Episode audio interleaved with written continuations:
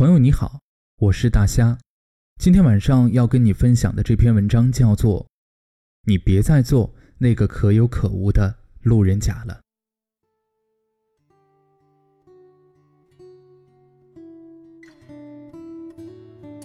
经常有处在爱而不得的苦恋里的男生在公众号后台留言，或者在微博私信我，他们问我，他为什么就不喜欢我呢？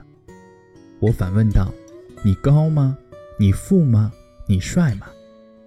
他们木然半晌，才愤而回击道：“看人怎么能只以颜值跟财富而论呢？没想到你也是这么肤浅的人。”我哑然失笑：“好呀，那我们就抛开你平凡的外表，来看看你的内心好吗？你有广博的学识和良好的修养吗？你情商高吗？”他和你相处妥帖愉快吗？你有什么好玩有趣的兴趣爱好吗？一连串的问号砸过去，对面死机了。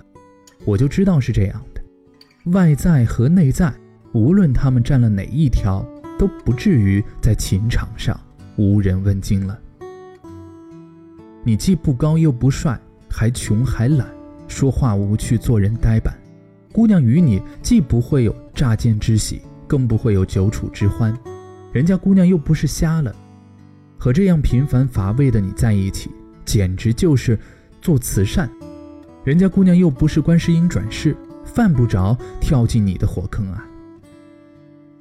这个时候啊，屏幕那头的失意者按耐不住跳出来指责我：“真没有见过你这么毒舌的作者，有这么埋汰人的吗？”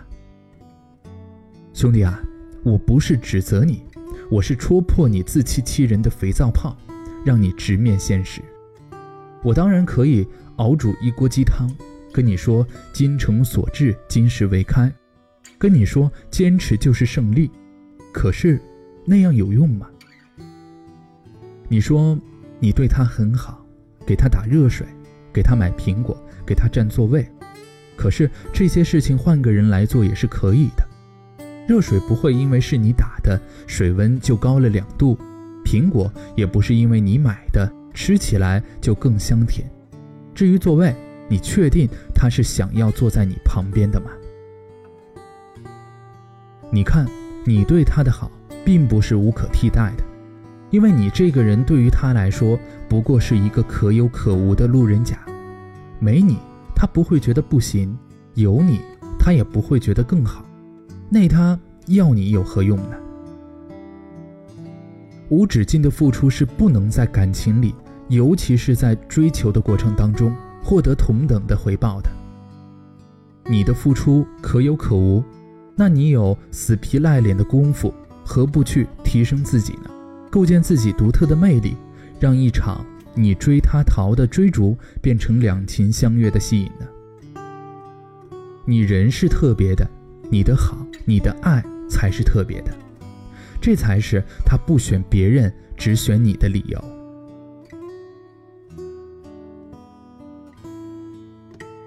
爱情当中，你要有自己独特的魅力，才能够吸引对方的目光。职场上更是如此。如果你处在职场的底层，你不要灰心，现实惨淡，也别担心前途未知，进一寸有一寸的欢喜。你努力提升自己的职业技能就是了。你刚走出大学的象牙塔，一身理论还没能转化为实实在在的能力，你不过是棋盘上的一个马前卒。只有榨取利用劳力和脑力的价值，还没有展露出你的提升空间。这时候的你太无足轻重了，也太可有可无了。公司辞退你，再去人才市场。马上就能招个和你差不多的毕业生过来，你完全没有意义的资本和底气，你只能一往无前地冲过楚河汉界，冲向你的未来。工作上不懂就问，简单的工作用心做，平凡的工作认真做，你准保能看出点门道来。下班了别整天玩游戏追剧，该充电就充电，你还年轻，别凑合着过。多往前看，往前走，路只会越走越宽的。哪个升职大牛不是从小菜鸟起步的？不停的打怪升级、换地图、刷副本，一点一点的积攒实力，一步一步的往前走，你才能够走到大 boss 的面前，发出升职加薪的挑战。当你啥也不会的时候，你会盼着找个铁饭碗，因为你要靠这只铁饭碗来保你，要不然随随便便来个什么人就能够把你给替换掉了。当你技能附身，你会发现，原来强者跟弱者的世界并不共享一片天空。曾经你梦寐以求的成功，正纷至沓来的找你。千军易得，一将难求。能取代你的人越少，替代你的成本越高，你自然就更有价值了。你不会再凄惶，也不会再迷茫，因为你知道你自己就是铁饭碗，你走到哪里都有人争抢着要你。朴树在《平凡之路》里唱道：“我曾经失落、失望、失掉所有方向，直到看见平凡才是唯一的答案。”他错了，平凡不是唯一的答案，拒绝平凡，追求卓越才是。最怕你碌碌无为，还安慰自己平凡可贵。承认吧，平凡的你想恋爱没人要，找工作四处碰壁。职场中备受排挤，你要发现自己的闪光点，然后放大它。你要发出声响和光亮，才会被别人看见。说真的，别再做那个可有可无的路人甲了，因为这样的你，在生活这部电视剧里，还活不过两集。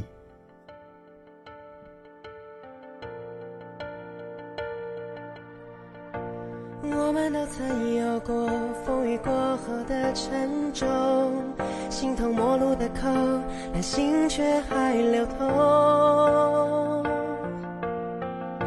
当我们一起走过这些伤痛的时候，抱着碎裂的心，继续下一个梦，也知道我们并不会退缩。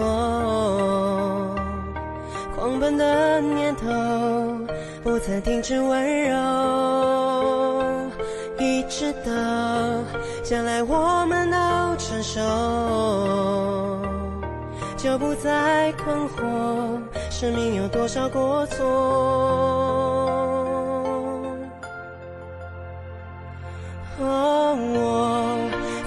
旷野漂流，漂流的尽头。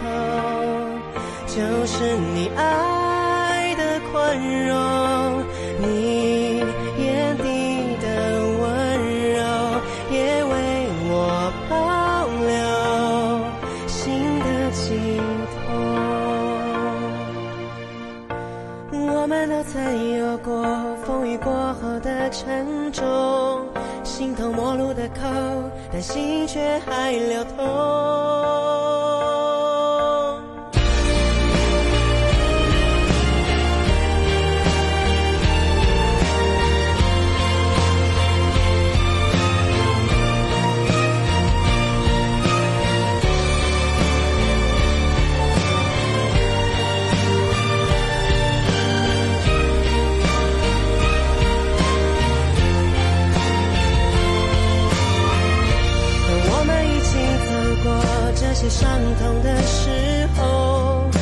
这碎裂的心，继续下一个梦，